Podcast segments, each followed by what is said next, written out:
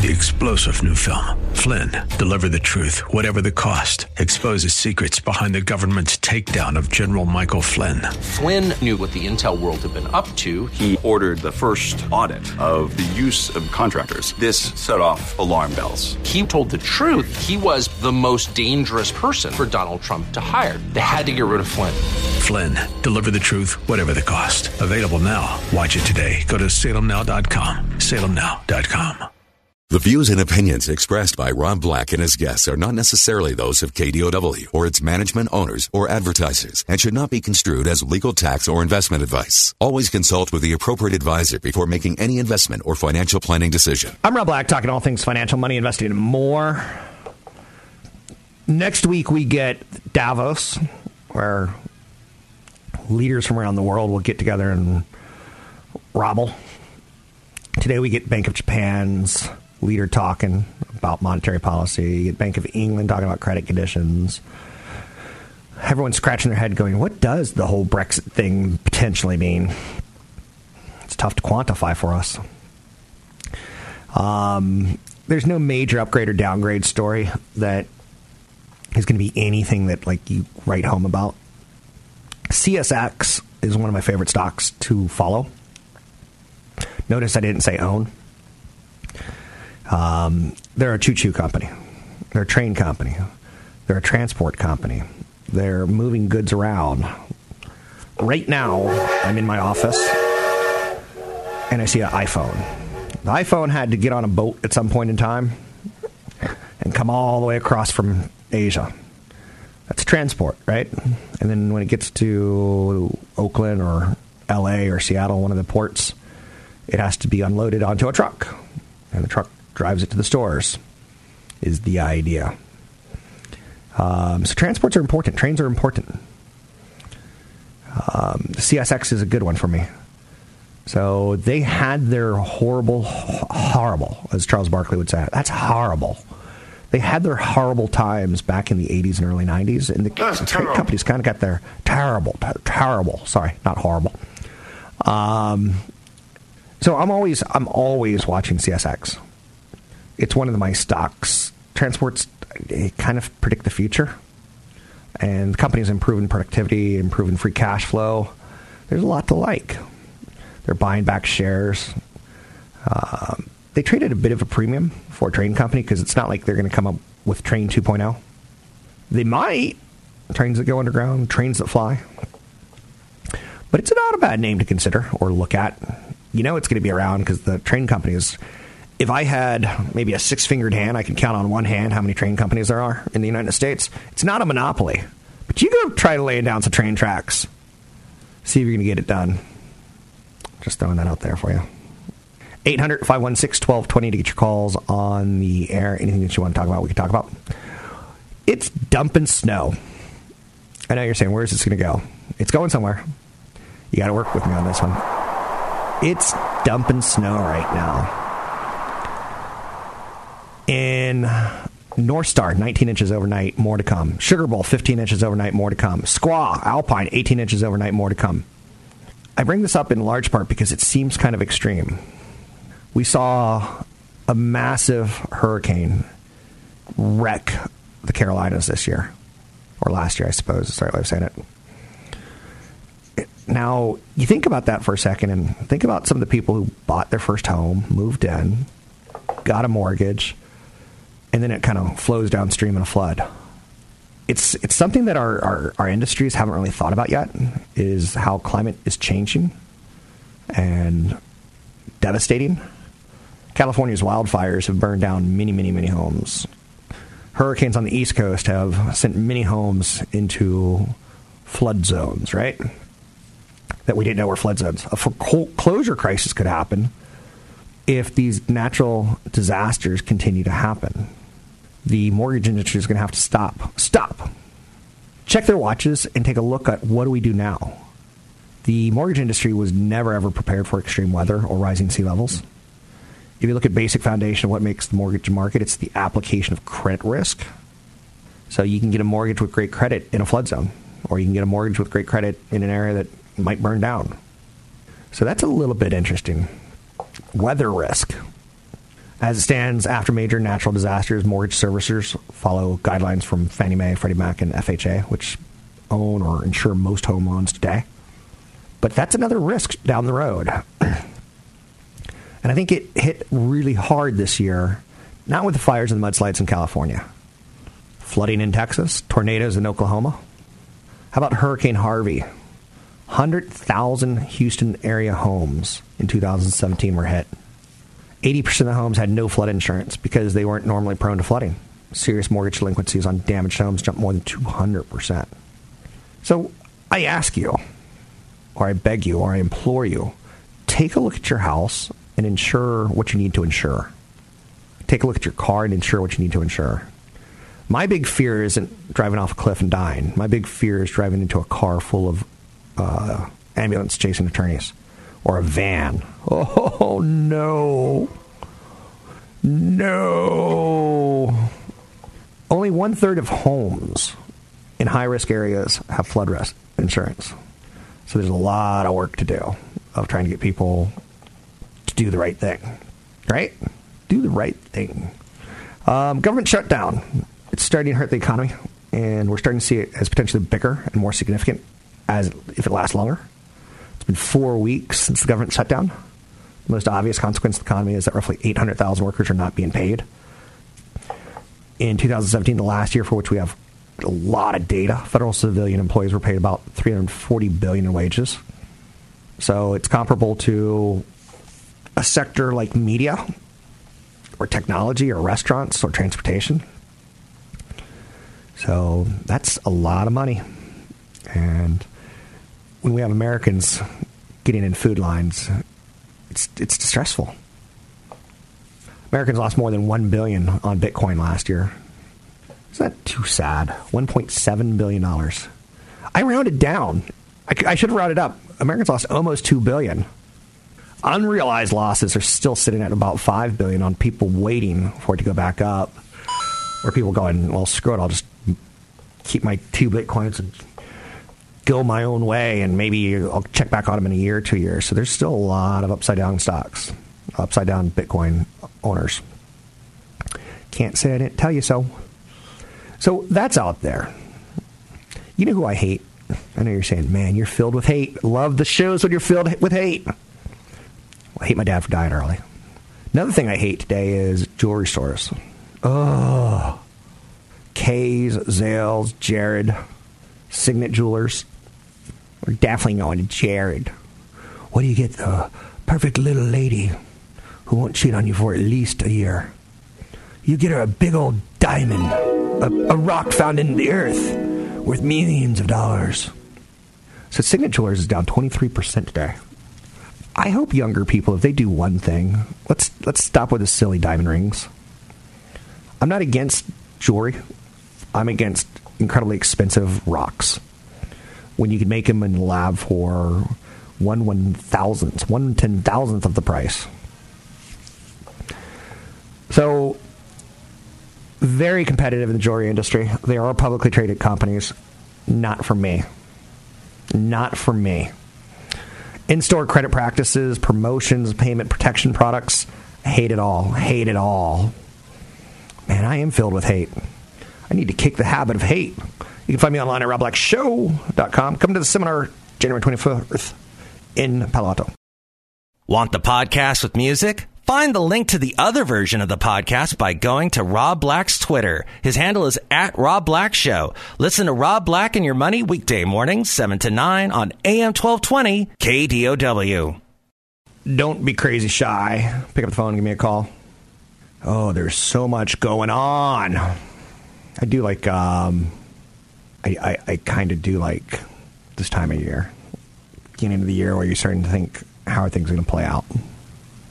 No one should be surprised on a day by day basis right now. Instead of instead of what was you know three or four years of buy the dip, buy the dip, buy the dip. Now there's a good probability that news isn't going to be rationalized intelligently. So, from the market's low, the S&P 500's up 11.3%. That's a big move pretty fast. Low of December 24. A lot of winners. the speed of the ascent reflects the, a market that was oversold and became overbought pretty quickly. Keep in mind that when I was a young boy, stock market barely moved. You'd turn on Dan Rather in the news or Walter Cronkite in the news. Your your dad was watching it and like, today on Wall Street, the Dow Jones Industrial Average was up four points. You're like, four points? It's barely moving. Morgan Stanley has seemingly provided a selling catalyst today with a fourth quarter earnings report that fell short of top, i.e., revenue, bottom, i.e., earnings. Um, and that's out there. But shares of Morgan Stanley are up 21% since December 24th. So you kind of expect a little bit of a sell off unless their quarter was, you know, gold plated. And it wasn't. Disappointing revenue guidance from Taiwan Semiconductor, which is an Apple supplier, i.e., they help put together things for Apple. They help cook the phone to the point that they could turn it over to you. Of course, that's not the only news out there today. There's the shutdown mess. People are starting to wonder what's going to happen to the Super Bowl because a lot of federal agencies work together to secure that event because it clearly would be a, a golden day for terrorists to strike. What was that movie? There was a movie that's uh, a terrorist um, attacked the Super Bowl. I think they did it in a blimp or something. I know, like, that's the getaway vehicle you don't want to be in. It's big, it's in the air, and it moves very, very slowly. So, initial claims came out today. That's out there. That's kind of news. We Americans have jobs. We Americans spend our paychecks. I got a rude email from someone yesterday, just like, I'm getting to the point where, as I'm getting older, rude people are really, really a turnoff. And it used to be that ignorant people I could just like push aside and say, that's okay. You're a very rude person. The way you treat Sarah Huckabee is horrible, and the way you treat other people are horrible. You shouldn't treat people that way. The way people hide their craziness behind email bothers me. So, anyway, that's off topic. Um, initial claims, we're good. We have jobs, we spend our paycheck. So, hopefully, we save money inside of that program so that it's automatic Philadelphia Fed Index for January jumped to a 17 reading. That's a lot of new orders. That's a lot of people going to work. That's a lot of blue collars, per se. Maybe plumbers, butt cracks. I don't know. I'm making no sense today. But the Philadelphia Fed Index was strong enough and increased activity 46% of firms are expecting increased activity over the next six months, while only 15 are projecting a decline. So businesses aren't getting down. Not yet. That's out there. The ability to be stupid has never surprised me. A group of men aboard a Royal Caribbean cruise ship got banned from the cruise line for life after one of them jumped from the 11th floor of the ship while it was docked in the Bahamas. I didn't know that was a rule. I didn't know you're not allowed to jump off the boat. That's that's my my defense, right? Guy named Nick took to Instagram to post a video of himself jumping off his room's balcony from the Symphony of the Seas ship into the ocean. video, which was recorded by his friend, captures the men standing on the balcony and laughing as he gets ready to take uh, the leap. Um, yeah, yeah, I guess you can get banned for that. But that's out there. The NBA has inked a billion dollar deal with the maker of 2K video games. Now, I throw that out there in large part because we we feel sports have gotten too expensive, right? Tickets for the average family just feel out of reach. But man, the owners, Jerry Jones, uh, who owns the Dallas Cowboys, I think they're worth like five billion dollars, and he bought them for like I want to say like seven hundred million. Those facts are kind of shaky and iffy. But he once was offered L.A. if he would sell his Dallas franchise. The NFL said, if you go to L.A., Southern California, we'll give you all of LA. Not two teams, not like the New York Giants and New York Jets have to split. Not like the Rams and the Chargers are, splitting LA. He was going to get it all. And you could kind of see the money. This is the NBA, of course, and they've inked a billion dollar deal with the maker of 2K video games so that the the NBA logos can be used and the players union can get, you know, money. But 1.1 billion over 7 years. That's a lot of dough me. So um, there's a lot of popularity not only by NBA 2K, but the revenue swelling power of microtransactions are out there. Um, and that's prompting a lot of companies, video game companies, to stop and look at their business and try to figure out what games do we have coming out. For instance, there was a Star Wars game that was being put together by Electronic Arts, and they paid a lot of money to get the rights to make Star Wars video games until 2022, and the game was taking longer and longer and longer and longer. And then they looked at Battlefront, and Battlefront's just raking in the cash with microtransactions. So Electronic Arts canceled this big property and is going after something faster. Even though they've licensed the Star Wars universe, they're going after something faster to throw Star Wars on so they can do more microtransactions. So that's out there. I still like the story about the guy jumping off the boat. How can you ban someone for life? Doesn't seem egregious. Can, trying to sneak back on, maybe. Is there a computer that says this guy's banned for life? Or is that just kind of a, a thing? What red blooded American male goes on cruises? That sounds miserable if you're under 50. Richest 1% own 50% of stocks in U.S. households. Woohoo! So the wealthy are doing it and they're buying stocks. Woohoo! Stock market made its way into mainstream news in 2018 when it hit records highs. Then it tumbled 20%, 19% in just a matter of weeks.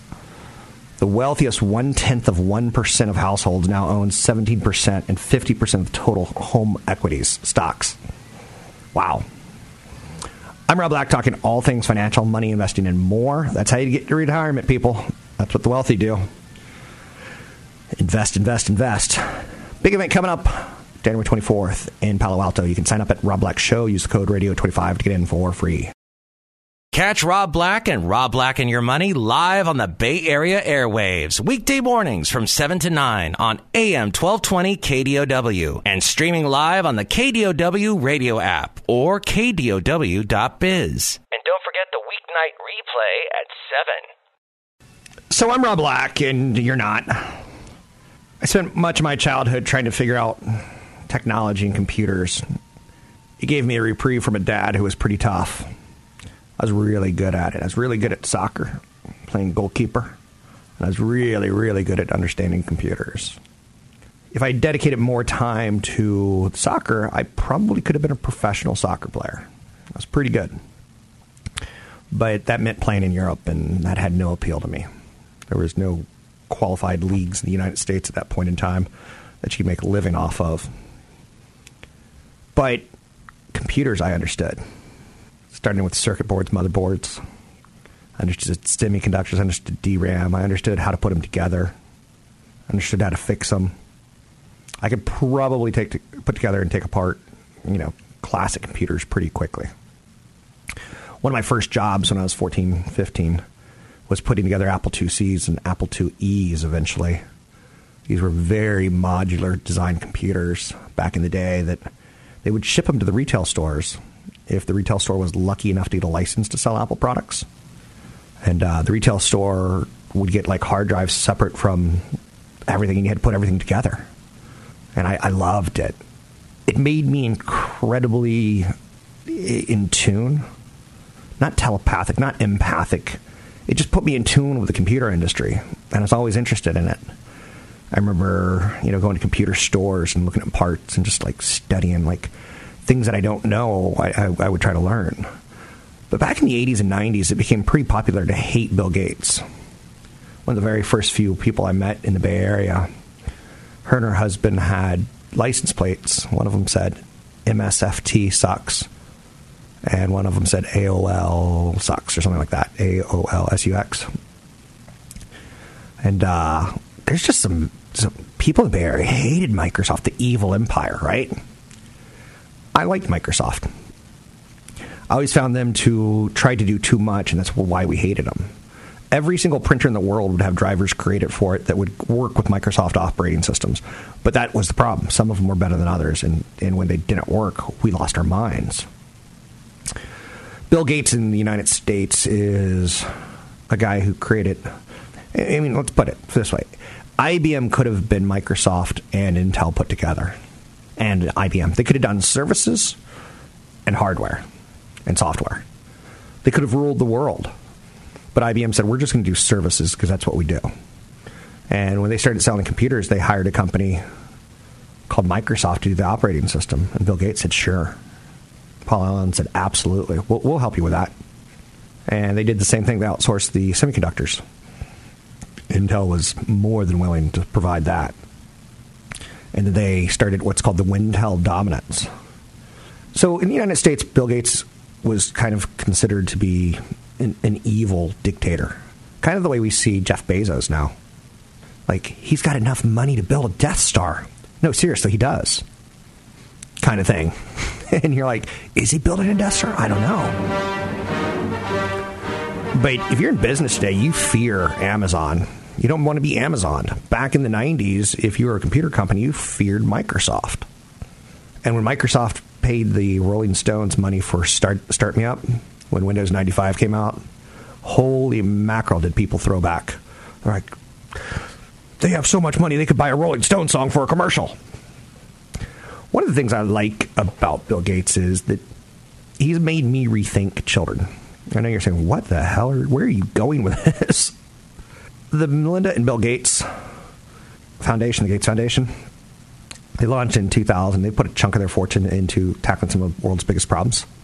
More than 45 billion has been poured into their organization from other people as well. So, a lot of kids, millions of children under the age of five, are dying from preventable health issues and diseases. This is obviously true in the sub Saharan African continent. Just the amount of impoverished areas are, are large, and when there's, when there's poverty, there's, there's disease. So, part of their big health initiatives has helped the death of children go down from 11.2 million in 1990 to 5 million in 2017. That's been halving. They've cut down on polio. Um, they, there's four major funds supported by the Gates Foundation. One of them is for vaccines. One of them is for AIDS. One of them is for tuberculosis. Um, I, I dig what they do. And as I've grown older, I, I, I kind of watch what they do, and they do really good work. The Clinton Foundation was a little bit different. I know people in the charity wor- charitable world who preferred working with the Gates Foundation versus the Clinton Foundation. It's great that you know people have you know millions and millions of dollars to throw around to try to help people. Don't get me wrong. So anyway, I just threw that out there because um, we're pretty close to wiping out more deadly diseases off the, the the earth, which is isn't that a moment to be like happy? And we look at our government right now, and it's so dysfunctional. And it's been dysfunctional for 20 plus years, and it's just getting worse. It's probably been dysfunctional for 100 plus years. I just didn't notice, right? So, HIV rates are going down, malaria deaths are down. A lot of people, a lot of people benefit from the work that entrepreneurs do later in life, not necessarily early in life. If that makes, if that's fair, I don't know. So I've always been a fan, um, and I, I guess that's just shows you how evil and stupid I am to some people, right? Nearly 773 million email accounts have been exposed in a massive data breach. Oh no.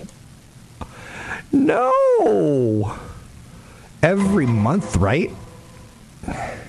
There's a website that you can go to to check to see if your data's been breached, but that it scares me what it's called. It's called Have I Been Owned, but owned with a P. Dot com. Have I been pwned? P W N E D. Pond.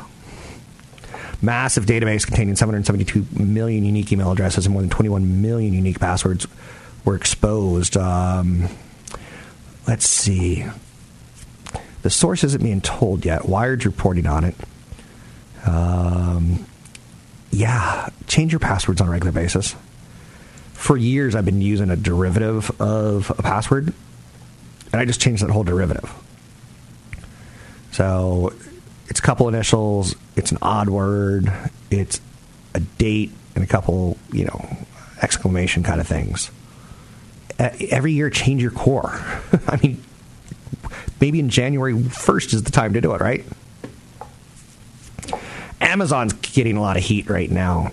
2019 is looking like it could be a year where the government really, really looks into Amazon and Facebook and Google. And Apple's trying to say, hey, government, we think everyone should own their own data and be able to delete it. Google and Facebook cringe at that idea. That's how they make money. But Amazon shareholders that have at least $1.3 billion in stock have filed a resolution aimed at stopping the company from selling its controversial facial recognition technology to government agencies. I know you're saying Amazon sells facial recognition technology to government agencies. I didn't even know they did that. Oh my God. What other secrets is Amazon cooking up? No way. So, civil liberties unions. Uh, Mr. Robot, Mr. Robot, right? Snap's outgoing CFO reportedly went around Evan Spiegel's back to ask for more money but failed. Um, Snap has lost $20 billion of market cap oh, since they've come public. Snap. That is toxic. That is something you need to stay away from. Because as some people say, well, I bought it at $8 and it's at 5 I'll sell it at 8 And some people bought it at 9 I was like, well, it's at 5 I'm going to wait until it goes to 9 And that's almost a double. That's crazy. How about this for growing up? Fortnite and other free games raked in $87 billion last year. And like I said earlier in the show, Electronic Arts is changing. They don't necessarily want to sell a 60 to $100 game. They're all about the microtransactions right now. Free to play video games generated $87.7 billion. Asian players accounted for about 62% of spending on free games. And seven of the 10 top grossing free to play games belong to Asian publishers. It's not just Fortnite, which, by the way, they just released their week seven challenges today. Dun, dun, dun. But there's a couple games like I've, I've never even heard of. Now, Pokemon Go, I've heard of. That's number four on the list at $1.3 billion last year in revenue. That's insane. Fortnite 2.4 billion. Dungeon Fighter Online 1.5 billion. League of Legends 1.4 billion. I know a COO of an electronic game, an e-game. How do you say this? A professional e-gaming league. There you go. That's pretty bizarre. Went to USC, attorney, and now he's the commissioner of an e-sporting league. Whoa, times are changing from my childhood, huh? It's not just Microsoft being the blue screen of death, evil empire company. I'm Rob Black, talking all things financial, money, investing, and more. Find me online at robblackshow.com. Don't forget, there's another hour of today's show to listen to. Find it now at kdow.biz or on the KDOW radio app. Netflix is reporting earnings today. What be going on there, right? to tell the truth, I like earnings season. I like January a lot because we're just coming off Christmas. Everyone's in a pretty good mood. Then we hit January and you get like complicated questions like, well, Costco had a bad last year. Maybe they'll have a good this year. Maybe. Consultant worker advisor for taking action any stocks mentioned on the show. Um, it's it's kind of a time of like rebalance. It's kind of a nice time. I like it. Big event coming up January 24th, Thursday at the Elks Lodge in Palo Alto. Let's bring in CFP Chad Burton. Mr. Burton, newfocusfinancial.com. Um, do you like the beginning of the year? Because I, I, I imagine it's a lot going on for you in the financial planning area. Oh yeah, yeah. The busiest times of the year, right during the holidays, the first few weeks of the year, and then tax time. That's why I always say the holidays can't come at a worse time for me. Best thing to do. Pretty joyful, Mr. Scrooge. Yeah. But I do like Scrooge. He saved money, and he had money to throw out the window later in life. Um, how do you do a financial plan so that I can have money to throw out the window later in life and feel that I'm comfortable knowing that later in life I'll have money? How do I, how do I test what you're doing per se? Well, First of all, I mean, if you do a really good detailed financial plan where you look through cash flow and tax issues and college planning and put in things like you're going to need a new car, you're going to, every so often, you're going to remodel your home and there's going to be tax issues, there's going to be Social Security, but it may or may not be there depending on your age. Um, you can do an amazing financial plan and very detailed projection, and you can test the success rate of the plan with Monte Carlo simulation, where a computer runs thousands of different scenarios with um, using the actual holdings in your portfolios and, and volatility and measures of risk and everything else, and you can get an accuracy of how you know successful your plan is going to be. But Rob, every single financial plan ever written is wrong. Yeah. They're all wrong. That's fair. And that's something and that we always have to deal with. Is that variables? Is that like weather changes, therefore plans change? Yeah, I mean it's just like life. Life is a work in progress, right? If you feel like you're not yeah, getting yeah. anywhere in life, you're not growing, you're you're you feel like you're dying. And so plans change because your desires change, and we're always using you know linear modeling where you pick a rate of return based on how much you have in stocks, bonds, and cash, and you project out. And when the market's positive, it's usually double digits. When it's negative, it's usually double digits. So it's it's going to be much more volatile than your linear cash flow modeling.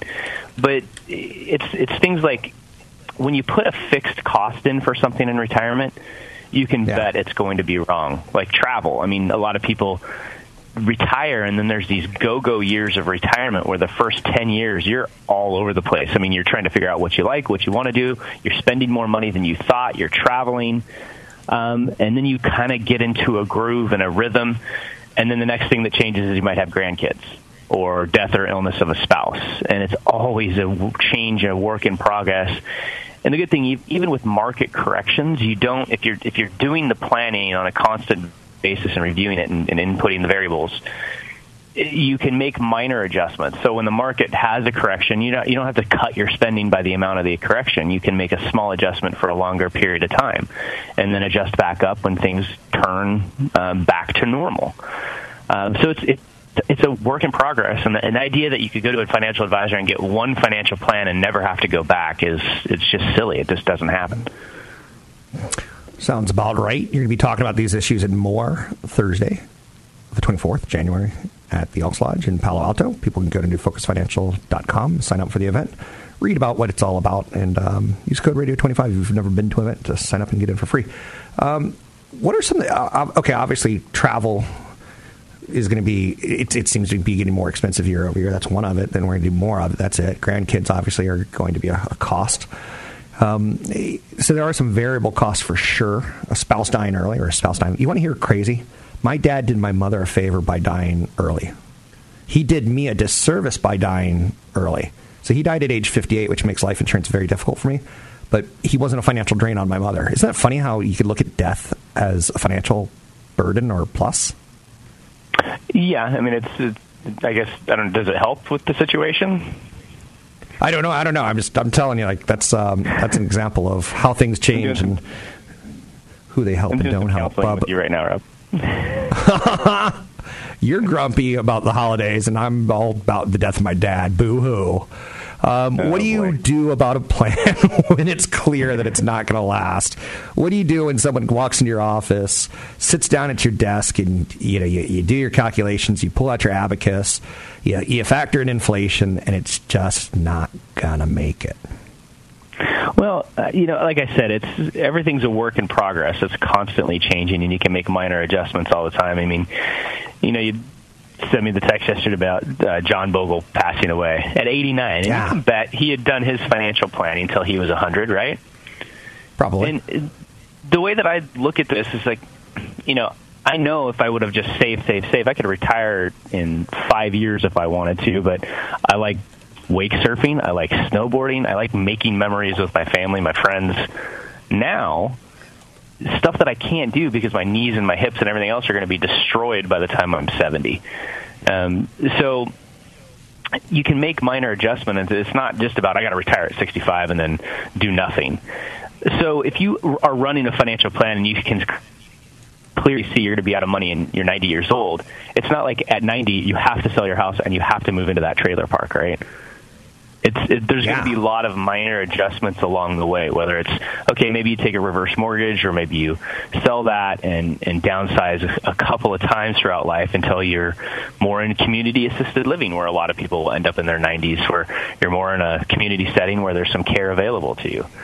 So if you see that yeah, you you don't want to overspend, but you also don't need to say, okay, at 90, I'm selling my home and I'm going to be poor. Sounds good. It's CFP Chad Burton. You can meet him Thursday, the 24th of January in Palo Alto at the Elks Lodge. You can sign up for the event by going to newfocusfinancial.com. A lot of good downloads there. When you're signing up, you can use the code radio25 if you haven't been to an event before. See you there.